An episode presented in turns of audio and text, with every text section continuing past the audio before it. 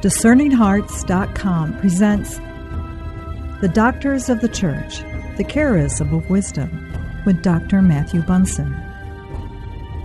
Dr. Bunson serves as the faculty chair of the Catholic Distance University. He is also a senior fellow at the St. Paul Center for Biblical Theology. He is the author or co author of over 45 books, including the Pope Encyclopedia, the Encyclopedia of Catholic History, the Encyclopedia of Saints, the Encyclopedia of U.S. Catholic History, and Pope Francis. Dr. Bunson serves as a senior contributor for EWTN. The Doctors of the Church, The Charism of Wisdom, with Dr. Matthew Bunson. I'm your host, Chris McGregor.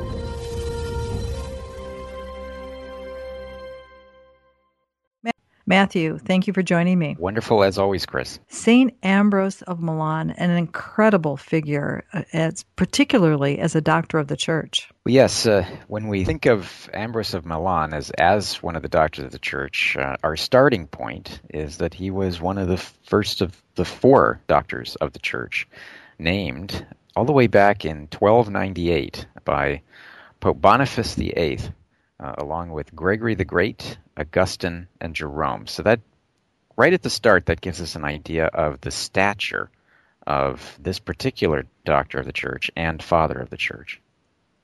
What was happening at that particular time, the 1200s, in the life of the church that Boniface felt it was necessary to call upon the teachings of Ambrose? Well, the, the church, of course, was uh, being beset by great troubles. Uh, the, the, power of the papacy was under attack uh, at that time uh, from great powers, in particular that of France. Boniface VIII, of course, would be uh, seized, brutalized, and would actually die from the, that whole terrible experience. So he was, in that era, trying to recapture the strength and vitality of the papacy, but also to defend the church against the growing nationalist states, uh, the, the growing power of, of, the kingdoms, again, in particular, France. So, appointing and, and naming these four doctors of the church helped, I think, to focus the knowledge of the church on these great figures, but also to derive even more from their wisdom and their teachings and the solidity of the faith. Ambrose, born in the year 340 AD, Tell us about his his life and the influences on this great man. We have uh, in Ambrose the, the first great church father uh, to come from a thoroughly Christian family, a family of immense power. It was a very ancient Roman family of the Aurelii, the, the family of Aurelius. And his father was a very prominent figure uh, in the, the Roman Empire in the West. And that's crucial to understanding Ambrose's early life and also the preparation he had to become uh, the great figure that, that he did. His father, by the name of Aurelius Ambrosius, uh, was what was called the Praetorian Prefect, uh, which is an office in the late Roman Empire sort of like a governor, but with much more extensive power. And his authority extended over pretty much the whole of Gaul, which would be modern France, but even beyond what we think of today as modern France. In other words, Aurelius Ambrosius had immense authority and influence over the whole of the Western Empire. We know that Ambrose's mother was uh, a very holy woman, and two of his siblings, uh, Satyrus, his brother, and Marcellina, his sister, uh, are honored as saints.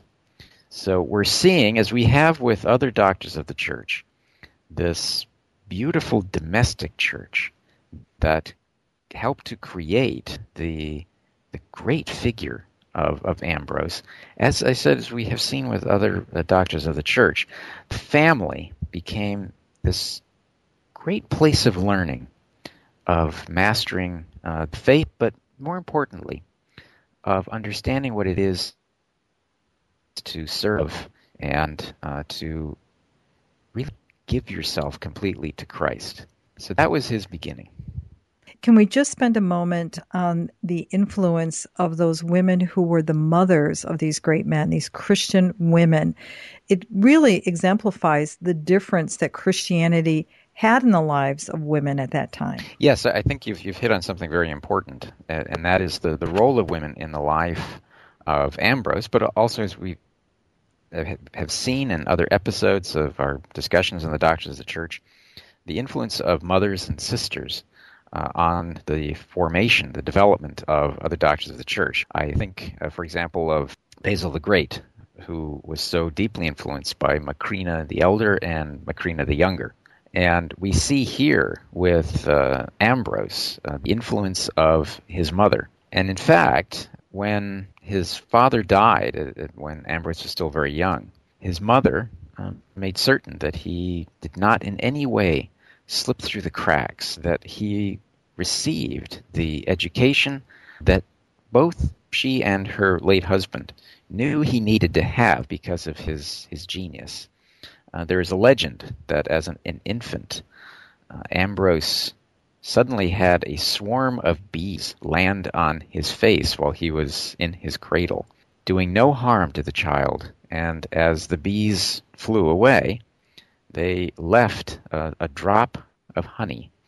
And this, was, of course, was interpreted by his father and, and by his mother as a, a sign of his potential great eloquence in later years. And of course, he uh, received the nickname of the honey tongued, as you and I are going to be talking, because of his, his eloquence.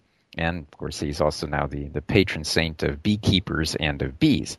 But his, his mother took him to all the places where they knew he could receive a great education. So she took him, of course, to Rome, where he studied literature, he studied rhetoric, the, the ability to speak, and then he studied law. And she also made sure that even though her husband was dead, that the, the great family of the Aurelii uh, continued to exercise influence in the government, and so helped her son launch what was initially considered a brilliant career in the service of the Western emperors. Something that I think would we would find fascinating and understanding is that that time. Now we're again we're talking around the mid 300s yes. AD. That even though you may be raised in a Christian family, you may not have received baptism. Yes, that's that's absolutely correct. Uh, there was the custom at the time uh, of delayed baptisms. And there are various reasons for it. We think, for example, of um, Constantine the Great, who uh, was apparently uh, not baptized until his very deathbed. Many figures put off baptism until a later time, in part because the, the catechumenate was very lengthy, but also because they delayed going in uh, until they were really prepared to embrace what was the very serious demand of being a Christian. And this, I think, was one of the factors in Ambrose's decision uh, not to be baptized and, and to remain a catechumen for many years. After this great education, he w- was sent to a particular province in 370 with headquarters in Milan. Yes and there he he had a civil life. I mean, uh, he worked in civil organizations, correct? Yes, he was. Now, think about something though. He, he was born around 340, and around 370, 372, he was named by the emperor in the West to the post of prefect or governor of mm-hmm. a region, and that was Liguria and Emilia, which is what would now be northern Italy with his headquarters in the great city of Mediolanum, which is, of course, today Milan. Now, by the time of his appointment in 370, uh, he was only around, what, 30 years old. So we have a sense of his genius that this is somebody who, even though he was only 30, was so gifted and so markedly uh, set upon a path for greatness in the Roman Empire that he was given like this first post uh, for two reasons. One, in order to give him experience uh, as a governor, and then move him up uh, to the very high offices that were available to talented leaders and, governors in the Western Roman Empire, but also uh, because of the reputation he had already acquired uh, for goodness, for moderation, for diplomacy. And that's why he was sent in part to Liguria and Aemilia uh, in Milan, because Milan at the time was bitterly divided uh, religiously over the Arian heresy. But let's not also underestimate the importance of Milan. Mediolanum, by that point, in many ways had eclipsed the city of Rome as the chief city in Italy, but also uh, one of the most important cities in the whole of the Roman Empire in the West. So, as governor, positioned in Milan, uh, Ambrose, like his father, uh, began to command great respect and also political influence. What would happen to the that region and in particular to Ambrose that would uh, call for his entrance into church life? Yeah, uh, there was a uh, an interesting moment when um, a man by the name of Probus first sent him to become the governor of the region of Liguria and Aemilia. And he said to him, I, you know, I send you as a governor, but being aware of the, the troubles that were going on in Milan, uh, Probus said to him, I want you, though, to act like a bishop. Hmm. It was a, a prophetic statement. He was, uh, Ambrose was serving in Milan uh, in 374 when the bishop of Milan, who happened at the time to be an Arian, in other words, a, a supporter of the Arian heresy, uh, that questioned the divinity of Christ and that had not just uh, managed to survive its condemnation at the Council of Nicaea in 325, but through the political support of so many different emperors, especially in the West and the East, uh, had gained new strength in the Roman Empire. And even in the West, uh, the Arians managed to get themselves appointed uh, through political influence uh, to many different dioceses, and Milan was no exception. So the Bishop of Milan died in 374 uh, by the name of Auxentius.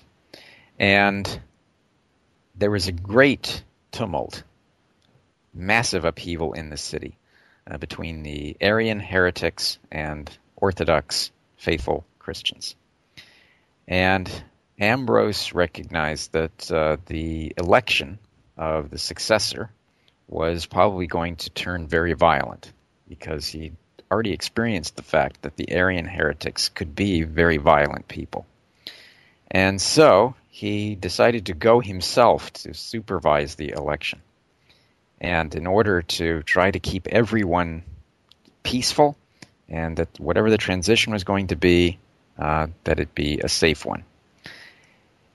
To his surprise, uh, because no side could really agree on a candidate of their own that would be acceptable to the other, all of them recognized that there was one person that they could all respect. The Orthodox Christians knew that Ambrose was faithful. He did not have an enormous amount of theological experience, but he was a, a faithful Christian. Whereas the Arians weren't certain what his sympathies were, but they understood him to be a man of honor and thought that they might be able to win him to their cause. And so, uh, to Ambrose's surprise and, and frankly his horror, the crowd at this election began chanting Ambrose Bishop.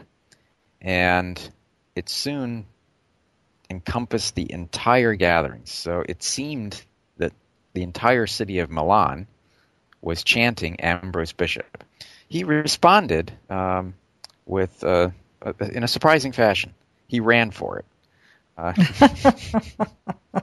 he uh, he went into hiding, and obdurately refused to become bishop.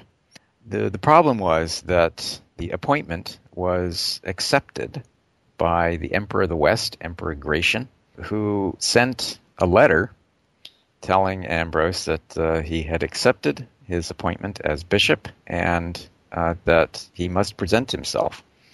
And so, with threats of the emperor upon any who might give shelter to Ambrose, Ambrose surrendered himself and was baptized and ordained and then consecrated the Bishop of Milan. Despite the fact, and despite his efforts to point out the fact, that he had not yet been baptized at the time of his election, and he had what he considered to be absolutely no training in theology. And so he, as we have seen with so many other figures in history, underwent a transformation with that ordination and with that consecration, and of course with his baptism, and embarked upon a new life uh, as a dedicated Christian, but especially as a dedicated bishop. We'll return in just a moment to The Doctors of the Church, the Charism of Wisdom, with Dr. Matthew Bunson.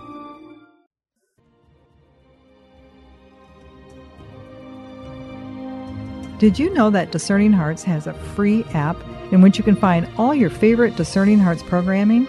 Father Timothy Gallagher, Dr. Anthony Lilles, Deacon James Keating, Mike Aquilina, Dr. Matthew Bunson, and so many more are found on the Discerning Hearts free app. Did you also know that you can stream Discerning Hearts programming on numerous streaming platforms such as Apple Podcasts, Google Play, iHeartRadio, Pandora, Spotify, Stitcher, TuneIn, and so many more. And did you know that Discerning Hearts also has the YouTube page? Be sure to check out all these different places where you can find Discerning Hearts.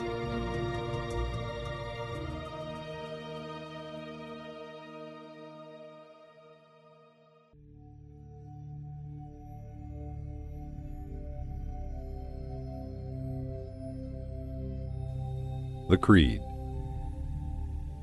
I believe in one God, the Father Almighty, maker of heaven and earth, of all things visible and invisible. I believe in one Lord Jesus Christ, the only begotten Son of God, born of the Father before all ages. God from God, light from light, true God from true God, begotten, not made, consubstantial with the Father. Through him all things were made. For us men and for our salvation he came down from heaven, and by the Holy Spirit was incarnate of the Virgin Mary, and became man. For our sake he was crucified under Pontius Pilate, he suffered death and was buried, and rose again on the third day in accordance with the Scriptures. He ascended into heaven and is seated at the right hand of the Father. He will come again in glory to judge the living and the dead and his kingdom will have no end. I believe in the Holy Spirit, the Lord, the giver of life, who proceeds from the Father and the Son, who with the Father and the Son is adored and glorified, who has spoken through the prophets. I believe in one, holy, Catholic, and Apostolic Church. I confess one baptism for the forgiveness of sins, and I look forward to the resurrection of the dead and the life of the world to come. Amen.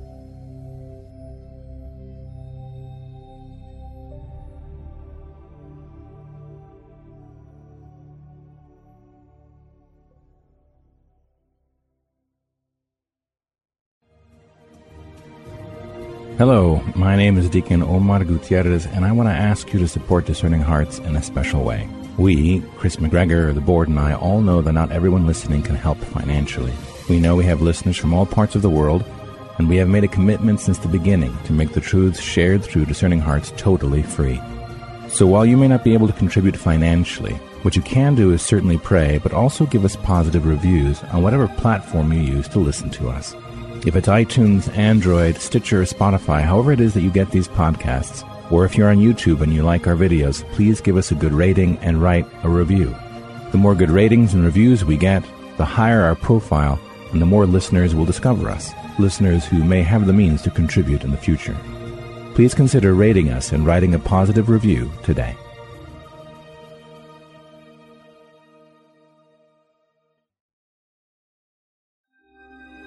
We now return to The Doctors of the Church, the Charism of Wisdom, with Dr. Matthew Bunson. Now, one thing that we should kind of maybe visit briefly on Matthew is his election as a bishop. Yeah.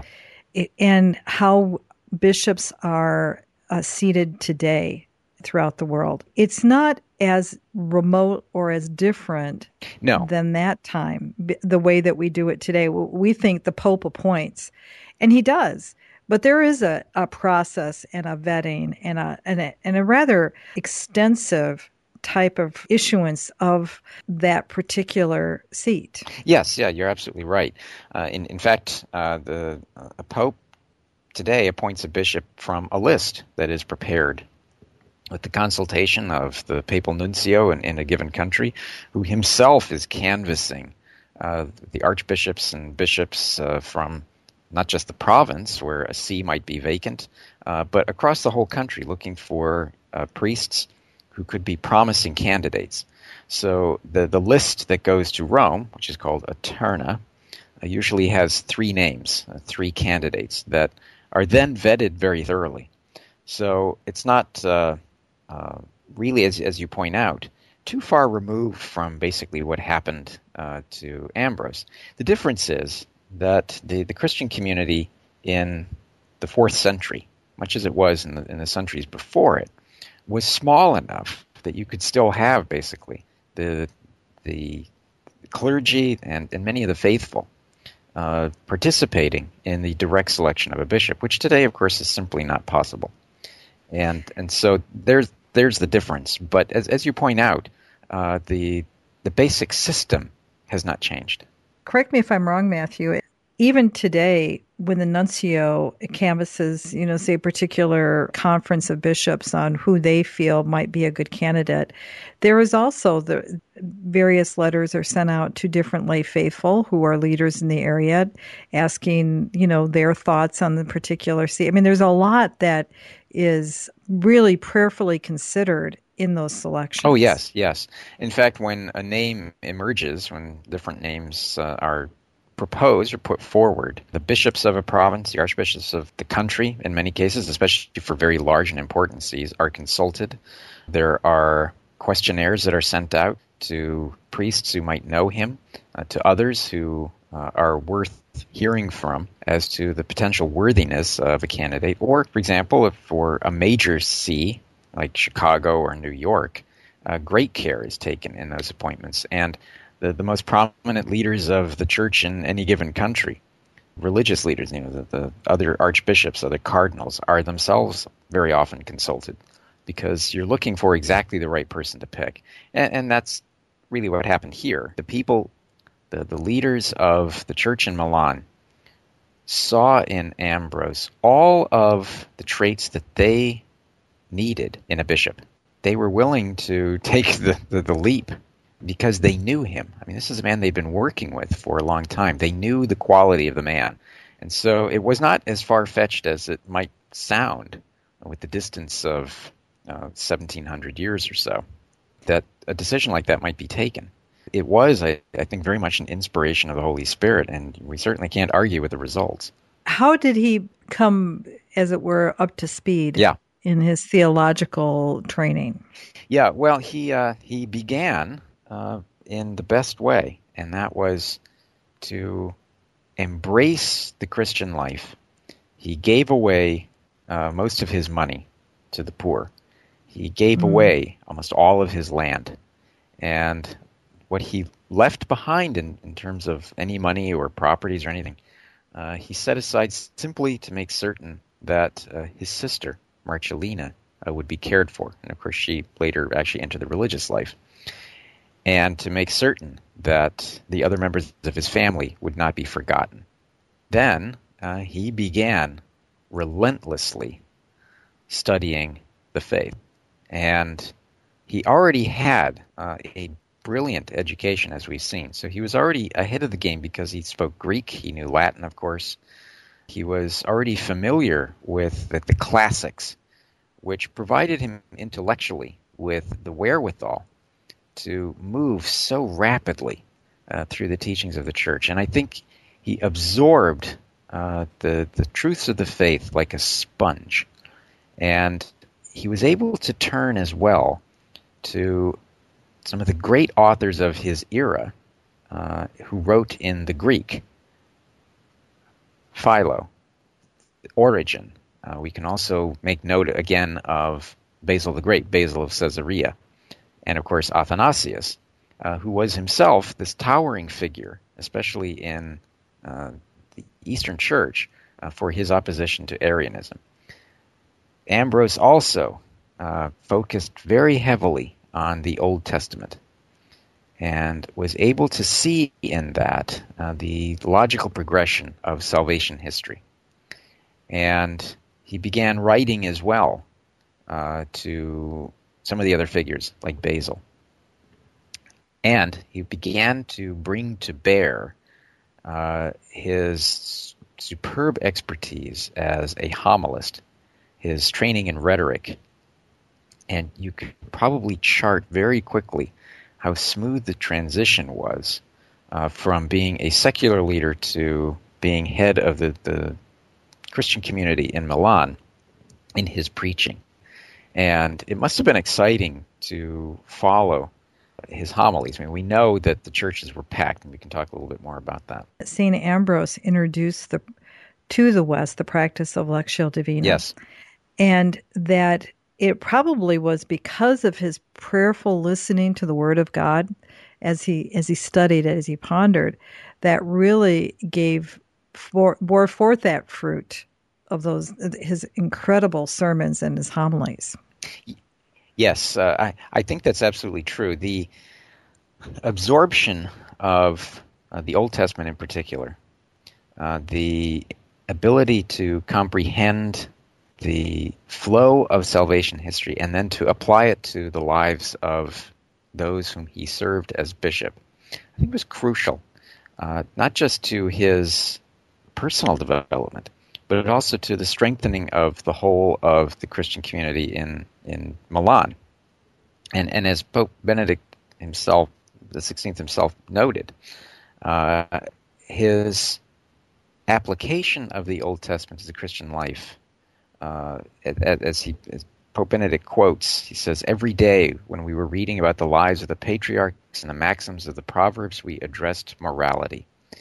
And in that sense, then, uh, the, this, this new Bishop of Milan, that he was able to, to tell his catechumens, as, as, again Pope Benedict quotes, so that formed and instructed by them you may become accustomed to taking the paths of the fathers and to following the, the route of obedience to the divine precepts. So, in other words, he's already implementing in his teachings, but also in shaping future generations, uh, the skills of the Lectio Divina, the, the embrace of Scripture, the for the betterment of the soul, but also for leading a Christian life. And Augustine, and we're going to talk more about Augustine, I know, in part 2 mm-hmm. But Augustine came to Milan in part because he had heard about the genius and the oratory of Ambrose. But what captured Augustine wasn't the oratorical flair of Ambrose, which any gifted rhetor, as they would say, any gifted homilist or orator could bring to bear. It was how Ambrose lived his life, so that what he preached was simply a reflection of that. And that's a, that's a crucial distinction to make uh, when we talk about the life of Ambrose. It's all about integrity, isn't it? You are what you appear to be. Yes, yes. And Ambrose very quickly then, in settling in, in grasping the truths of the faith, recognized the great dangers. Now, I, I, he was not a fan of, a supporter of the Arian heresy prior to his baptism, ordination, and, and or, consecration or ordination as a bishop. Mm-hmm. But he also recognized immediately, once he was bishop, that this, he was in charge of the Christian community he had to defend it against the lies and the heresies of the era. And that became one of the remarkable struggles uh, of his time as bishop there. As we conclude at least part one of this discussion on St. Ambrose, and, and while looking forward to entering in more fully into his life and his relationship with St. Augustine in our next episode, what would you want to leave with us on this remarkable saint? As we wrap up part one, uh, we've been focusing on his early life and then his, some of his work as bishop.